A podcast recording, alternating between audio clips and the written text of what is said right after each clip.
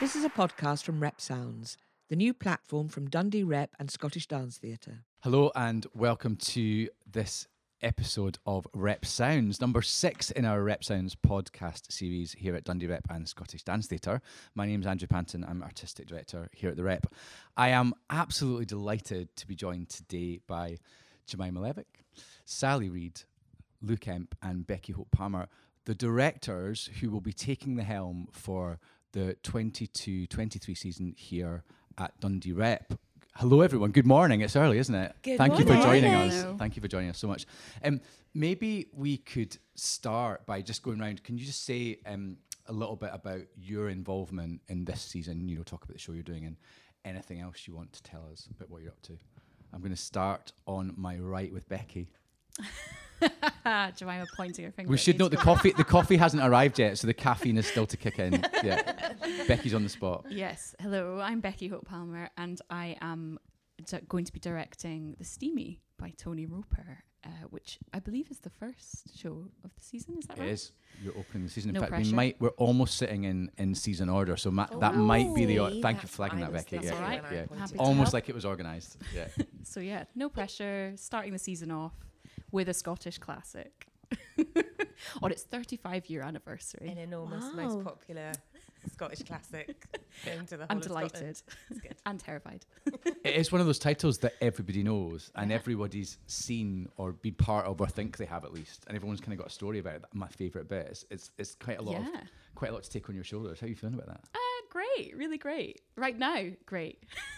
Ask me in a month when we start. And it's a very um, obviously it's a very female-driven piece. It's narratives that are really important that um, that still resonate now. Hmm. Um, are you thinking about it in a different way from when it was written, or are you telling it as it is? Wh- What, what's your kind of ideas in the way you want to tell that story? Um, I. I, th- I think I first came across it at school, and you know it was just great fun, and, and you didn't really read too much into it past having a go and trying to do the Scottish the Glaswegian accent. And now, as a kind of woman in my thirties, and kind of you know, especially at the moment with everything that's happened in the past few years and the isolation that we've kind of all found ourselves in, that that aspect of community and of coming togetherness and also um, kind of care and and and caring for your family, you know, doing chores in the family or in your household has taken on quite a new kind of resonance. And I think that as as a kind of female driven narrative, I think that certainly feels still very um, relevant in terms of how women are kind of perceived and how their responsibility is still um, is still very prevalent within that landscape and caring and doing a lot of chores and sort of having to provide that support for each other. Um, and that's something that we've not had for a while. So, kind of getting together and hearing these women speak in um, this sort of conversational piece, um, I'm really looking forward to kind of exploring afresh. That- That's, that, I think that's I think that's really exciting. Of course, there's songs in it as well. There's a song world uh, apart from the kind of spoken world, and that's an interesting kind of language to deal with as well, isn't it? Yeah, I love songs in shows, so I'm really looking forward to that. Um, and um, yeah, I think I think they're all really kind of classic songs. People will know them, hopefully, and recognize them. And if they don't, they're very kind of you know you know what you're getting from them and that's the kind of beauty of them um so i'm really enjoying that part of the narrative yeah There's something about Scottish theatre that if you don't have songs in, in, in a piece and you don't have direct address to the audience at some point, you're doing something wrong, isn't there? There's- Yeah. There's something in our heritage that kind of. re- kind of music hall yeah yeah for yeah. sure yeah. yeah, I'm that that's something I find really fun about directing theatre. So yeah, I'm really looking forward to it. Great. Thanks As, for this opportunity, Andy. as our absolute pleasure. As our members of our ensemble, they cannot wait to get going. yeah, I'm yeah. It's one of those shows actually I can't believe we've never done at the rep in the in the Rep's history. It's Yeah. very exciting. Yeah. So hot on the heels of the Steamie comes Don Quixote, Yep. Man of Clackmannanshire, which is uh, I'm very happy to say is a co-production with Perth Theatre. Lu Kemp, artistic director at Perth Theatre, at the helm. Lu, tell us a little bit about this because it's a title that that we know that we certainly think we know, but this is not in a form that we necessarily know but it. not necessarily as you know it. Also with direct address to the audience and songs, uh, but of a flamenco style and uh, a flamenco cover of 80s classics. Uh, amongst other things. So, the soundtrack that you'll see on stage, performed by a flamenco guitarist and uh, others, is uh, the soundtrack in Don's head. And Don is a man in his uh, later years, middle 80s, living in Clackmannanshire. And it's the story of himself and his nephew, Sandy, who is a Generation Rent, whereas Don is one of the b- baby boomer generation. And it's based on the story of Don Quixote, um, more than based on it, is the story of Don Quixote. It's just updated to now in Scotland uh, to our current political and economic climate. And it's really inspired by a conversation that the writer and I had with the adapter, and I had with a gerontologist called Dan Davis. And Dan Davis said that uh, one of the interesting things about aging in the UK at the moment is that what we want for the people that we love is safety, and what we want for ourselves is freedom. And how do we negotiate the tension between those two points? So, Don lives in a glorious, imaginative world and embraces that world thoroughly, including fighting windmills and all the rest of it. And his poor, unfortunate nephew Sandy has to manage that adventuring or elderly man who is starting to slip out of our reality and into a different consciousness. Wow. She's not even had a coffee yet. On fire. It's exciting. To, I mean, all of that and with a flamenco 80s cover soundtrack. yes, all Yeah, of that. I'm in. Can- I'm in. I, I mean- what's not to love? You kind of, Yeah. I'd, I'd see that right now if I could. Yeah. Well, It's got the magical Karen it. Tennent designing it, and she is magical. So it will be beautifully epic and fantastical, and also deeply banal in the way that aging is often deeply banal. Did you read the whole novel? Yes. Did you? Yes, How long did it But take? hilariously, one of our uh, engagement team, who are fantastic, uh, they read the script, really enjoyed it, and then ordered the novel, and then sent me a horrified text. like, it's 980 pages long. Audiobook on half, uh, like triple speed. That's how I do it. And then next we come to, in terms of our theatre season, we we're all there's a there's a bit of a thing, isn't there, in theatre that you're always talking about Christmas. You're either in production, debriefing on it, planning for the next one. Um, and so we're always talking about Christmas, and we've been talking about Cinderella for quite a while now. A brand new musical treatment, contemporary musical treatment from M.J. McCarthy and Linda Radley, uh, directed by a, a previous artistic director here at the Rep, um, Jemima Levick. That's a big intro. How you Oh, fe- tell us about me. Cinderella, Jemima? Cinderella's exciting. Um, so uh, yeah, I've always wanted to direct Cinderella, so I'm chuffed to do it. Um, and I love Linda and MJ's work, and they feel like the right people to be doing it. So it's very exciting. and It's lovely to come back to Dundee and um, yeah, come home for a little while. It's always what I think of it is whenever I come back. Um, and uh, yeah, it's funny sitting in this room actually. So I sat in many of hours of board meetings in this very room. So it's quite a strange experience. I'm not going to lie. Um, so yes, uh, it's a new version of Cinderella um, uh, set on a farm, and um, Cinderella is called Ella, and she has a stepbrother and a stepsister, and uh, she lives with her stepmother, and um, yeah, it's um, the story of her sort of working out who she is, and there is a sort of character that's like a prince, but he's sort of her prince, not necessarily a royal prince.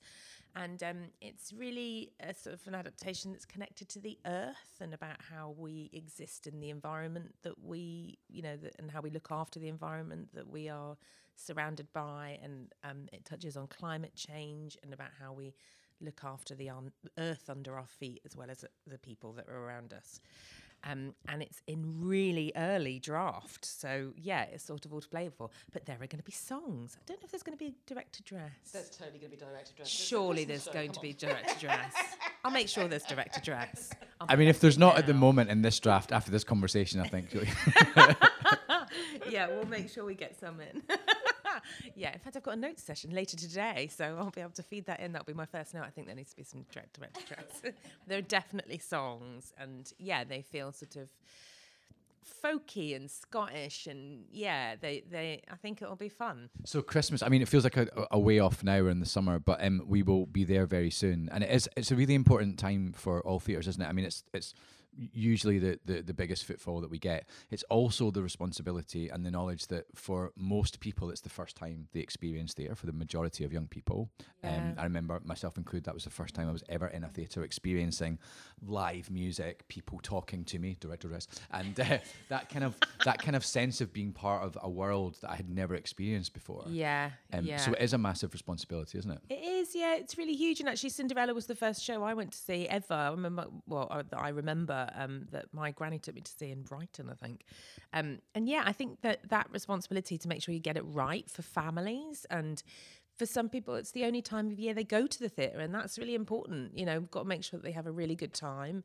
Um, you know, and it is it, it's about the event on the stage, but it's absolutely about the event of bringing your family together. And there are so many people who book for you know it's part of their uh, Christmas t- tradition and their ritual, you know, and that Boxing Day is the day they go and see the show, and you know, and uh, uh, that's I mean that's it's an incredible privilege to make a show for people at that time of year, I think, because and I- I also I love the way that it sort of transforms the whole country that suddenly everybody's in work, you know, like there are Christmas shows everywhere, and that's the moment when you go, oh, this is when we it feels really vibrant, and you've got so much choice and it's about making sure that you've got your own um, your own special something on the stage. You know, we're not going to be doing what Elaine C. Smith does in the Kings in Glasgow. You know, we're not going to be doing what they do up in Aberdeen. It's going to, you know, it's going to be unique to Dundee, but it's for everybody, and that's really exciting. Like I love it. I love Christmas when there's loads of shows on everywhere.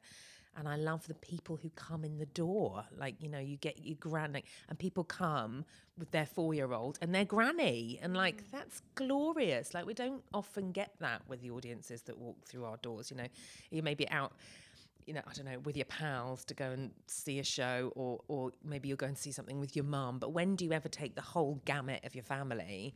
Um, and that for me is the joy of making Christmas shows. You get to do like a little mini musical for all the family, and that you know that that ticks all my boxes. So that's I um, nice. had one of my nicest moments in a theatre last Christmas at Dundee Rep when I was sitting next to a little girl and your plant. So the setup was that there, a boy comes out of the audience and sings on stage, and you think he's just a member of the audience. And the little girl beside me turned to her mother and went, "His mummy must be so proud." Oh, that's amazing. and she was thrilled. yes. Well, you do. You get those incredible moments where they're having conversations about it as well because of that sort of freedom that happens in Christmas because people aren't quite as uptight about behaving properly or whatever it is that sort of happens to people sometimes when they get into the theatre. And um, I remember we did Witches here God, a really long time ago now. I don't like to think about it. Um, but I remember um, the one of the 70s. sometime in the early eighties. um, so one of the um, actors walked out, walked out on stage, and there were two little girls, and they were sat in front of me. It was in a preview, and one of them leant over to the other one. and She went, "She looks like us." Like that, and it was this really amazing moment, and they they were absolutely trans. And it was Moyo Akande, and she and uh, you know Moyo's got incredible stage presence, and she's absolutely gorgeous. And I was like, well, we all want to look like Moyo, but you know, it was this amazing moment where they were absolutely transfixed by her.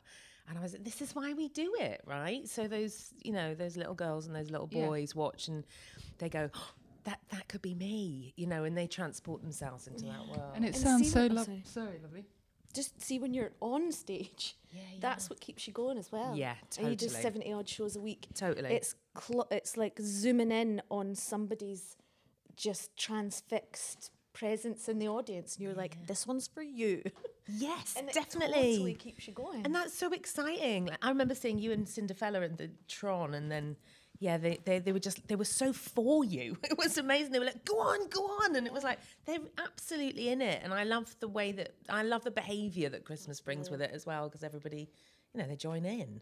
You know, It's, it's true, and everyone's so up for it. And I suppose there's a particular resonance this year um, for all of us because the last two years have been disrupted in, in lots of different ways for lots of you know reasons that were out with our control. And you know, t- touching wood as we speak, this might be our first Christmas season back that we can actually run in the way that's been planned. But I mean, how is It's a bold statement recorded on radio. is Touch wood, everybody, podcast. touch wood. Edit, you can edit not not a prediction, an aspiration, but yeah. But um, I think la- last Christmas we went into it expecting things to change, and, and that was fine. The one before was, was slightly less like that, but but hopefully we do it could- and, and be- are able to embrace it for all the people that want to come and see it this year. Because I think there was a lot of disappointed young people that, that, that couldn't see our shows collectively. I'm talking about well, all of Scottish theatre really couldn't see till the end. And then after Christmas, as we've been using a sort of informal uh, subtitle for, for this season um, at the Rep, which is titles and revivals. So, you know, familiarity, I think, is important to audiences at the moment when they have to make big decisions about um, how they spend their money, how they spend their time, and uh, coming back, you know, collectively to be around a lot of people at the same time. So, titles and revivals. So, th- if those were the titles, we're on to revivals now. Um, a big hit for us here at the Rep was Smile, which closed just before the first lockdown, didn't it, Sally? Yeah. What do you remember it about was that? like two or three weeks. And funnily enough, going from um, Christmas show at the Tron, which I was in, and what and reading the news and seeing that all like unfold and just thinking it was so far away, knowing I was coming up here doing Smile and then it just getting closer and closer and closer. And then I think it was two weeks after we closed. Um, yeah, that the we all know what happened. Um, so so yeah, and then the next thing I think that you did here was film smile. That's right. So That's right. could have just left the set up. Yeah, we could have done. that would have been a lot easier. Yeah. Um, What, and just yeah, left Barry in a sleeping bag on the Yeah, stage? come on, like Have to give it a and clean. Chris socially distanced, you know. Um, yes, it was a year later that we that we came back and um, and filmed it for the streamed release. So What was that like? Revisiting it, but revisiting it in a different medium. One that another medium you're very familiar with as a director as well. But what what was what did that feel like? It was great. So, um, in that time, from the first uh, iteration of it on stage in 2020, we lost Jim at the end of 2020. So coming back and filming it with that in mind was really interesting. And I spoke to um, This is Jim McLean, isn't Jim it? Who the McLean, story's yes, based Jim- on. Jim, yeah, yes. Yeah, telling the story. and um, spoke to Philip Differ, the writer, about that. And did we want to um, change anything or just look at that in a different way? But the show itself was a tribute to Jim's legacy and his life and what he'd achieved anyway at a point in his life when he was um, just struggling with dementia and not really aware of that anyway. So that was so we didn't change anything for the um, for the streamed release. But what we did do was it seemed to be when when Jim passed away in December. The, the fans and the people of Dundee they, they created this incredible tribute to him because uh, at at Tannadice on the on the uh, gates and it was just it just they needed to express that. So I thought we need to include that in some way that it's a tribute from the fans or from Dundee really. And we got in touch with Tannadice and they they kept all the flags and scarves and tributes that were left outside uh, the stadium in black bags and they went here have it all. Do whatever you want with it. Um, so we it, we, we draped it over the auditorium the seats in the auditorium and sort of panned round that at the end.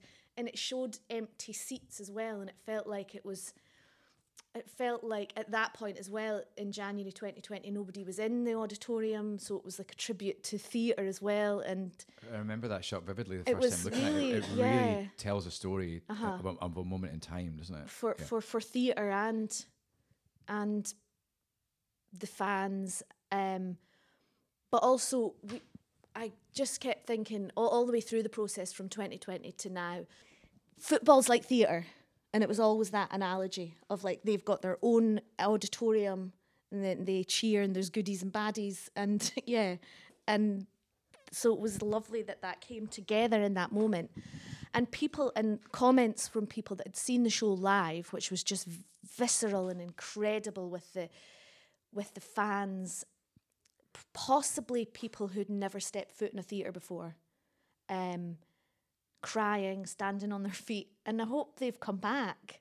You know, I, d- I don't know what the if if that audience have come back, but it was just yeah. So people that had seen it live, and then people that had watched the um, the streamed version, the comments on that were they felt like they got closer into Jim's head because they were watching it um, up close. It was really, and Barry turned in a, a, just a different energy in his performance, and it was beautiful. and, and, and what a performance it was, and, and and will be again when we when we bring it back. It was also I remember when when the stream was released, um, that we were getting comments from from football fans and, and Dundee fans all over the world. That was the difference as well. I mean, it Oh, was like from all different countries that Yeah. you know that they were in different places that could be Mm. part of that that community, digital space. because um, well football resonates all across the world and that the people who maybe do live in I know that Dundee United have got like five Dundee United supporters clubs in Australia. What? Yeah. Actually? Uh-huh. Oh my god. So you want to have that sense of home, you know, when you're maybe live somewhere else. So you're connected through through football or through whatever your, your thing is. So That's really powerful as well, isn't it? Actually, and what's lovely about the show, well, one of the brilliant things about the show is it brought people closer to him.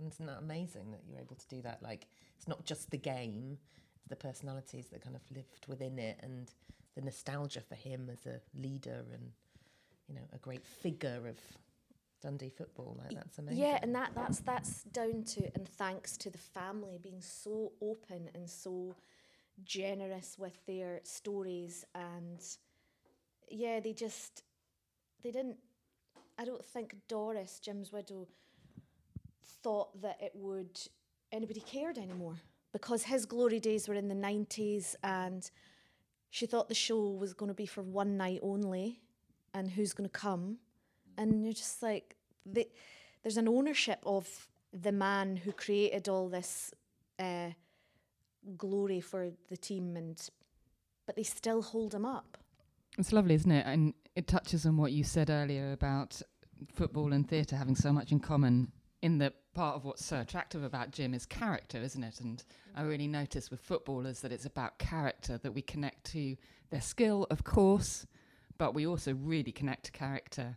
And he was a massive character, and that that pulls people back, and that story that's inherent in a character journey is really exciting. Well, yeah, and as you say, he was he was a leader, and how how did you do that? And um, he was the first person to bring in like psychologists to and nutritionists in the eighties, nineties when it was probably a fad to do something like that. Before that, it was just get the ball and score goals, you know.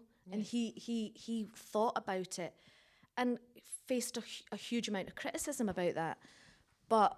And um, it's so accepted now. It's really yeah, interesting. It's interesting where innovation comes from. So, so I look at some players now who were under Jim as uh, some managers now who were under Jim as players, and I go, I wonder if they've had the moment where they've gone, ah, now I get what Jim was doing.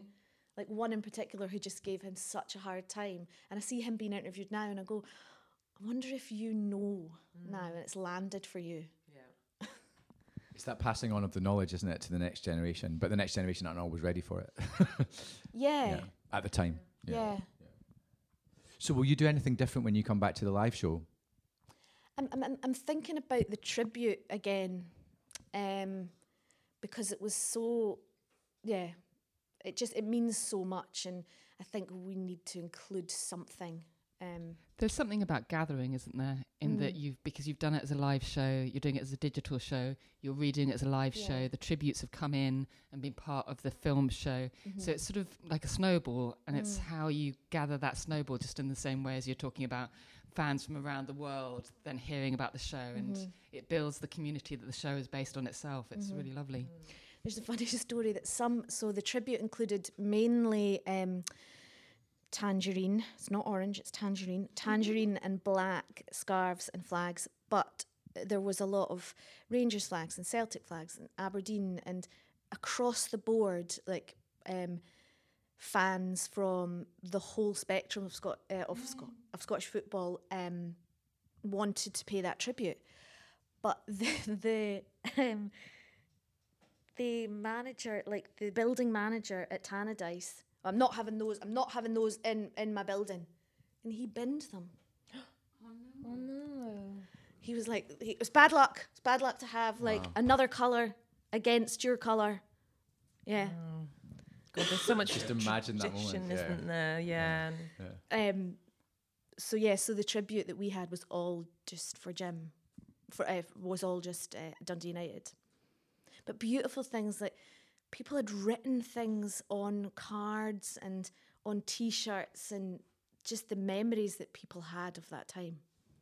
Yeah. it's. So I think uh, we need to include that in some way. Yeah, no, absolutely. And I'm, I know we can't wait for it to be back on on the rep stage, and uh, and already there's been a lot of we've had people asking us for the last two years when's it coming back. So. Um, this announcement, you know, the reason why we're all here today actually to, to announce this season is such an exciting moment and slightly scary. I don't know uh, oth- others around the table that run organisations and theatres. When you put something out into the public domain, you're basically saying, "What do you think?"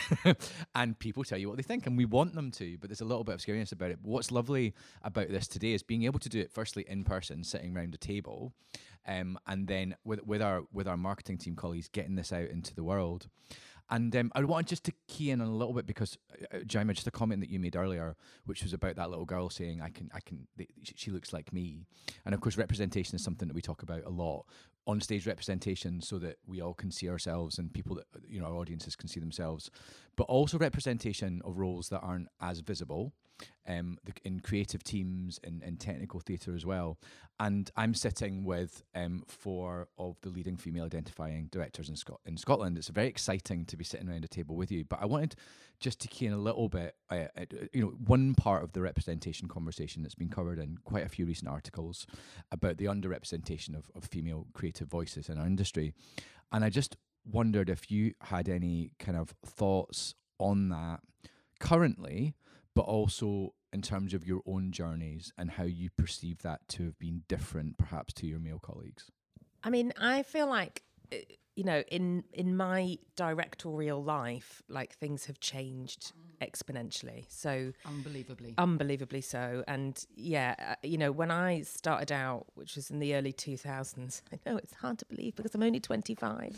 um, like, but in the early 2000s, you know, the people who were mentoring me were kind of coming out of the Annie Castledines of this world, and they were the beginning, really, Yeah. of women. there were basically female no female directors beyond Vicky Featherstone, Yeah. as far as I could see. Yeah, totally. Yeah, and like I had like Roxana Silbert was like a big mentor of mine, and she was going, you know, and when she started out, she was like, who did she look to? I mean, it was literally mm. Annie Castledine. She was the one who was doing it, and like everybody was talking about this young ingenue Katie Mitchell. Do you know what I mean? And it's like that. That was where it stopped, really. So you know, to have got to this point, you know, twenty years later, you go, we have moved forward exponentially. We have still a long way to go in terms of you know it's sort of bonkers really that you just go you know that's just male female divide but and when i started out i don't know if you had this but you know i i, I was sat down and i was told you're going to have to work harder so when i was You're going to have to work harder and you're going to have to Yeah. be brutal and forceful. Yes. That's the me- that was the message. yeah. yeah. And so is you're that going a- to have to be aggressive. Is what that I a was told. euphemism Yeah. for Be behaving aggressive. like a man? Yes. Is that Yes. what that was? Yeah, yeah. Exactly A coded, that. a i had older a- male actors saying to me i can't wait to see you get angry with everybody you know it was like some weird challenge for me to be aggro with people And the And- other thing that happened, which I think on a lot at the moment, was we used to in the early 2000s, people talked a lot about female writing. yes Like it was a different thing, Yeah, yeah. essentially somehow different in form, choice, and all the rest of it to Yeah. male writing, and that you might Yeah.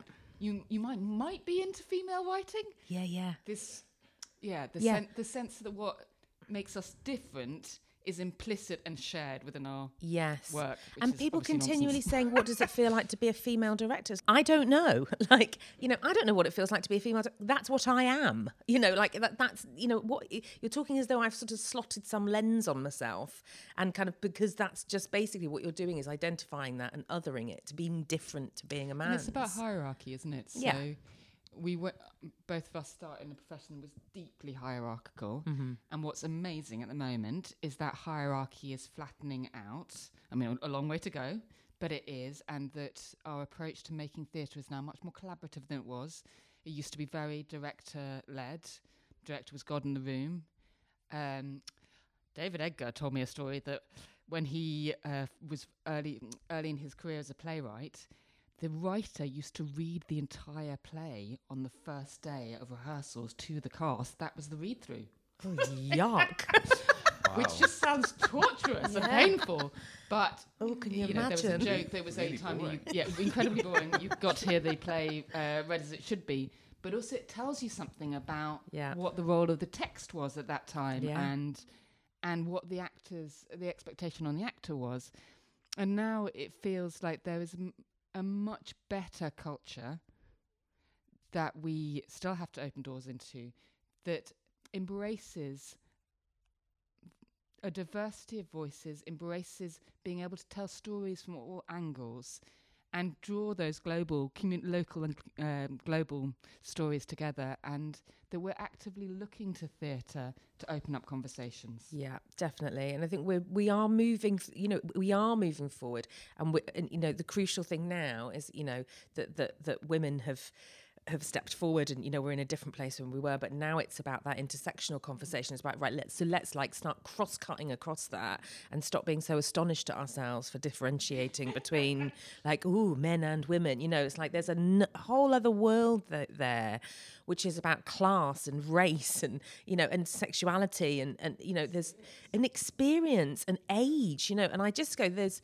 so much more to be had. And the thing i guess i feel really aware at the moment that there's a sort of um there's a demand for immediacy. Like everybody wants it solved yesterday.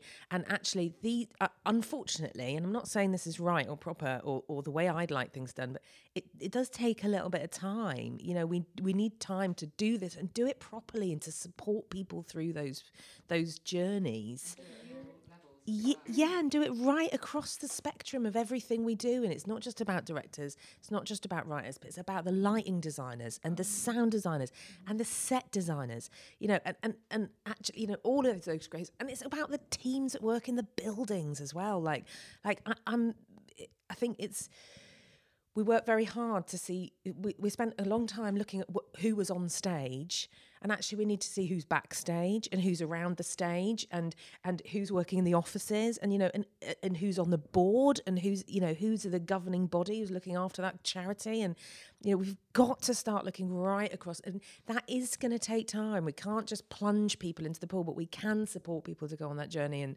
uh, you know we we have you know in in the time that I've been in this business we've made strides. We've got a long way to go. And I I you know, I can't wait to see what happens in 10 years when I go, ooh, this is exciting. You know, who's around the corner?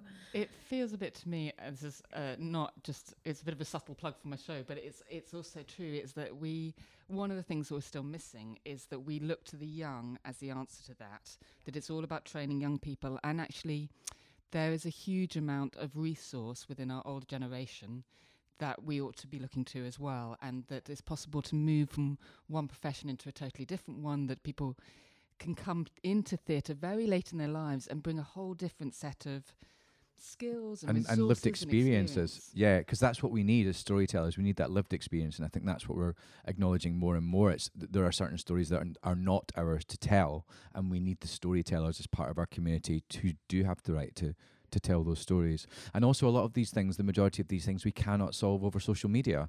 That's also an observation I'd like to offer as well. That we need rigorous process uh, to these debate, yes, but but not trying to solve it in the in the digital space. Becky, what's what's your experience been in in, in kind of this realm in terms of maybe uh, entering the entering the industry at a different point? Would that be fair? Yeah, I mean, I was going to say when you were talking about Annie Castledine and Katie Mitchell that when I first when I was at uni, the and I kind of decided that maybe acting wasn't for me. Um, I read a book about female theatre directors, and they were in it, and, and it was a kind of Q Was and A. it was it um women directors on directing? Yes. that was the only book. That, was, the only the book. That was it. And That I, was li- it. That I, was the I, one. I remember Yeah. Google, or it was Yeah. in the library or something, and I remember th- being like, right, this is my manual. Yeah, yeah, yeah. And they yeah. were just like, ask everyone you can to work, just Yeah. hustle it. And I was like, okay, I'm gonna have to hustle it. And um, but it was really, you know, that was the only thing that I had really, and and an amazing, you know, uh, um, lecturer at uni that just was like, go for it, go for it. And I was like, okay, I'll try. And um, and coming back up to Scotland, I mean, in in in my awareness at the time, the only person that I was like, that is see it be it was Jemima Levick, and I was like, right. That's so old. no, no, but no, but yeah, I mean, you you know that that that was that was it. You were my you were my one person. Iconic, not old. Iconic. darling. So so that was where it kind of yeah I had I kind of I yeah you just have to look and and I spent a lot of time assisting some brilliant men but men nonetheless and and it and it's sort of like what you were saying Lu about um about you kind of at, at, at that starting level you kind of imitate the the directors that you are assisting and you kind of go okay how are they doing it? So how do I do it? And and it and it was very masculine and it was very I you know I must know everything and I must um and I must be be in control and kind of you know not show any any unknowing or or, or fear. And and that's not necessarily kind of a general thought about them but it was just kind of a, a vibe I was getting. And and then when I kind of went on to work with some great you know uh, uh, other directors including Erica Whyman and I went oh there's a there's another way you can do it where you can just be more collaborative and calmer and and and it kind of just gave me a new perspective on it. It, it. it wasn't necessarily completely better; it was just different, and it just opened me up to kind of how how that could work as a as a female director in quotes. Um, but but it was just yeah, I suppose it was just seeing what I could see and and and then imitating it. Um, but I mean, since that I've worked with students a lot, and I think that that is something that really pushes you to to to be flexible and open to collaboration because yeah i don't know they they they've they're amazing minds and the, and they you know they're very feel very passionately and strongly about about how they want to um form them you know th- themselves as actors so i think that's really helped me kind of get that perspective as well but i'm very conscious of trying to you know now being given the opportunity to select my creative teams and try trying my best to do that and uh, kind of keep it diverse and and and and uh, you know have a lot of female creatives on that team. Um, so yeah, um, yeah, I remember in our conversation early on when we were talking about the Steamie, and I said I'd really like to, you know, it's a, it's a very female-driven narrative. I'd really like to celebrate that across the creative team. And you were like, Andrew, you're not going to have to persuade me to want to employ women. I was like, I realise that Yeah. that's too, but it's also too what t- t- working with students. It's so important that we be engaged with. You know, not just the emergent generation, but the pre-emergent generation, because that question of why, why are we doing it like that? Why are we talking about it like that? And immediately you go to, oh, that's because that's the way we do it. And of course, that is not an answer to any of those questions. yeah, So that constant um, interrogation of process, interrogation of thinking about how we tell the stories and how we make the teams that tell the stories. sure, I think that's right, and I also would advocate for any like emerging director to go abs- like go and direct a show with a load of students because you're quite right. Like it makes you it demands something entirely new of your process, Yeah. and also you've probably got about eight to twelve weeks to do it. So you know you're not going to just chance your arm. You've really got to prepare every day. It's Yeah. really hard work. But also, I would s- I would advocate for people to go and work with actors that are much older than them, mm-hmm. mm. because I think it's really easy to retreat into your peer group. But mm. actually, older actors, you know, and it is scary when you walk into a room and you. I mean, the ons- rep ensemble are a classic example. You go, you walk into that room, don't think about it too hard because you're walking into 300 years worth of experience between, like, collectively, and they've done like between them, they've done over 500 plays, mm-hmm. and you're like, Ooh, but they bring an entirely new experience and they you know they're they're what help you develop as a director you know and you grow and they challenge you in a completely different way Absolutely, Becky. It's going to be fine. Don't worry. Close it your is ears to fine this. yeah it's going it to be is. absolutely they're fine. Yeah, amazing yeah, they're amazing yeah. but you do learn a huge amount about yourself working with people that are much older than you And I think we all remember the first. Well, I certainly remember my first day of directing. Uh, first first day of directing the ensemble, and it is a kind of scary thing. And then you realize, oh no, absolute. What I need to do is listen and learn. Yeah. that's that's what Yeah. it is, and then and then work together, hopefully collaboratively, to mold what we're yeah yeah going to oh do. i was warned before i did my Were first show here as a freelancer Yeah. two directors said to me are you sure you're up to it right. do your prep. I was like, yeah, I'm fine. And then I walked in and went, it was amazing, yeah. And I just listened and learned. You never give me that chat. No, I threw you to the wolves, darling. Good luck. And and Sally, I mean, Yes. would it be fair to say I don't want to use it. Oh, it's so reductive. Actor turned director. It's not really. You're an artist, and you express in lots of different ways. But in terms of kind of present company, Yeah. we we know you as an actor, and in the last few years, have you been really focusing on the directing? What's that been like? And is there anything in terms of the kind of gender debate here? Yeah, so it's just listening to to everyone else. Um, I remember a conversation when I started to think. I can't remember what show it was. It was about ten years ago. So twenty years as an actress. Twenty years this year actually, uh, since I graduated. Thanks. Um, and it's maybe about ten years ago. I want to say it was in the Lyceum because I can picture where I was sitting. Anyway, you can't. So this is only in my head. Um, but I had a conversation with one of my peers, an actor, who said, I want to be a director. And the next day, they were a director. And I went, and I wouldn't maybe quite like to kind of maybe be a director too. And it took me maybe seven years to like think about it, read lots of books, talk to people, go like just embed it in before I raised it out loud. And I don't know if that's a male female thing or if it's just um, maybe maybe it's just me that I needed to feel secure that I knew what I was doing before I said it out loud. Um, Of course, we all want to know if that person is now as successful director as you yeah. are. But okay. well, well, well, yeah. but it was just the boldness of like, I'm doing this is what I'm doing now. I went, oh, this is what I'm doing, but I'll go around this way. Um, uh, but so I went to colleges and directed students, and that experience again, like 20 people for a four person play and double cast, triple casting, and all that. Yeah, it was great though.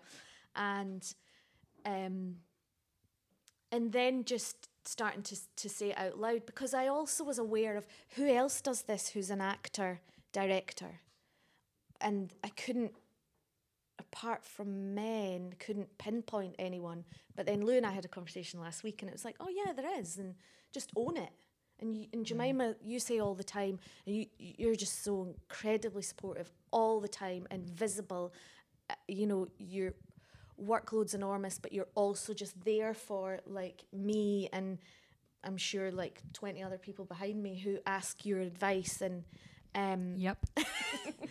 and you're Big s- fan. and you're just like just wear the badge, just wear it. Yeah. You're a director, just put, the badge on in put the the morning badge on. and that's what you are and, and I took that and I was like, yeah, because you do the work, you do the prep and you have a cr- a a vision of what you want the show to be. You have a fantastic, great creative team, and you just you just own it. Yeah. So it's taken me a long time to do that, and and I still want to balance both. I'm really desperate to get back in a rehearsal room as an actor and see what's changed. sadly we're coming to the end of our time on this episode of Rep Sounds, um, but to be picked up when we're hopefully all back in the building again um, mid mid season. Maybe just by way of wrapping things up, I have to say it's really humbling um, hearing the conversations this morning and being here around the table with you. I'm, I'm so incredibly excited that you're joining us for this season. I think it's going to be truly amazing what talent and leadership uh, we've got around this table. I can't wait to see these shows. I'm I know, me genuinely too. really excited. I'm like, ooh, I really want to see all of these. This is such a bonus. Well, well, I suppose that's my next kind of like final question, just to go on the table. Maybe just one thing that you hope audiences will get from this season, or you would like to give audiences as part of this season. It can be to do with you, the project that you're working on, or it could be one of the projects we've been talking about this morning. I just want everybody to feel part of something again. Like that's the thing for me. I want everyone to have that little fluttery moment, and I think they'll get it from all of these shows. Actually, genuinely, that fluttery moment when you're in a in a collective moment and everybody's laughing or everybody's very quiet or whatever that collective moment is. I want everybody to get that buzz off of being in the auditorium together again. Like, you know, and it's obvious in Christmas shows, isn't it? Right? Because, well, there's just more of that sort of thing happening. But I just, I think it happens in all theatre and it's that, that collective moment the audience have together, not singularly on your sofa watching Netflix, but, mm. you know, that togetherness. That's the thing I'm excited about. Which you just cannot get anywhere else. Can't get Yeah, it and anywhere you else. can't You just don't. No. Yeah. You get and, and it's loud and it's quiet. It's it's inherently dramatic. I love that. That's be what I'm looking forward to. Yeah. Yeah. Yeah. Yeah. I second that. And also, It's Just gone very formal, haven't we? Closing of the meeting. Yes. That togetherness that I saw, so I was super nervous because the first time we did Smile three years ago because it was the f- first main stage thing that I directed, and thank you for the opportunity. And um, very formal. Um, so going back to to maybe be a bit more relaxed and look at it from a different angle and have the confidence um, to maybe just be a bit more creative and wear the badge. Yeah. And, but that's A me bigger personally. a rosette. A rosette, yeah, a, a tangerine rosette. Um, so that that's that's personally, but also not nothing nothing beat that that last time I saw the show live and I sat in one of the side seats so I could see the audience and I just sat and watched them and seeing this this collective sold out group of men holding each other like arm in arm like rows of them and you're just like I want them to experience another play and another experience in the theatre, not just because it's uh, their show, the gym show. Um, but I don't, yeah, be interesting to see if they come come back. A double ticket deal. Just saying. Yeah, Absolutely. We're uh, Gemma's scribbling notes as we speak. Yeah. Yeah. Absolutely. That's always the aspiration to kind of once you capture someone's imagination Ah, to I'd say, love- now come back that, and let us let us do that again. Let us tell you a different story. because I think they Yeah. did that with. I think box office did that with the bookies. It'd be, I'd really love to know if if um, like a ticket deal if you saw Smile come and see Yeah. the bookies. Um, or the steam, yeah, whatever. Yeah. Um, but uh, can I just say, so when you're talking about the first time going to a theatre, my first time was Panto in Perth, and I'm dying. I, I can again remember where I was sitting, auditorium right, and it was Puss in Boots, and I'm desperate to know who was maybe in it. But I was four or five years old, and the shout outs. Fletcher Mathers was in it. Really? Yeah. You know that? How do Yeah. you know that? I'm pretty sure I'm right, but we can check it Because because I saw that production. that would Yeah. be like that's the first thing and i was bowled over by direct address Yeah. them talking to me Yeah. and going they know me and it's they're talking Yeah, to me amazing. And then now i'm in it and she was in the first ever job i did as well that'd be amazing if it was her We're going to check that out now. We'll do like a coda to this podcast. Mm. also there was also there was there's direct address in um smile just saying Yes, yeah. Tick. Tick. Songs? um Working not on it. yet Yeah. Stay tuned. Okay, I third that. if you can remember your way back. Um, community joy and all the rest of it. And also possibly um, the fridge moment, the moment where you go to the fridge and something that you've seen makes you think again. That is what I would like the audience to have. Oh, can't really top that. Um, I, I, I think with this, well, I think with the Steamie, I, I think people know it. People know it so well. You know, I've talked to so many people already that have said, "Oh, we used to watch that on Hogmanay, like on the telly and so on," and and that they, you know, th- it reminds you know their mum and their grandma and all that kind of had that experience growing up, and so I'd love, I'd love them all to come together in a in a similar way. Hopefully, a kind of a, a kind of intergenerational um, uh, audience thing, but also Scottish audiences will tell you when they're they know something, you know. And I think that that they're not afraid to kind of oh, you know, all that kind of. stuff. And there's so many moments in the steam that feel like those kind of moments. So I really hope we can create that for them, that they have that kind of knowing, collaborative moment where they kind of groan or cheer at something that they know and love and return to. So that's my hope. What an exciting season we have ahead of us. Um, thank you to everyone who's been part of this episode of Rep Sounds. Thanks to Becky, thanks to Lu, thanks to Sally, and thank you to Jemima. Um, that brings us to the end. Um, I've been Andrew Panton, Artistic Director here, saying thank you for listening and please do come and visit us at Dundee Rep and Scottish Dance Theatre for the upcoming season. Goodbye.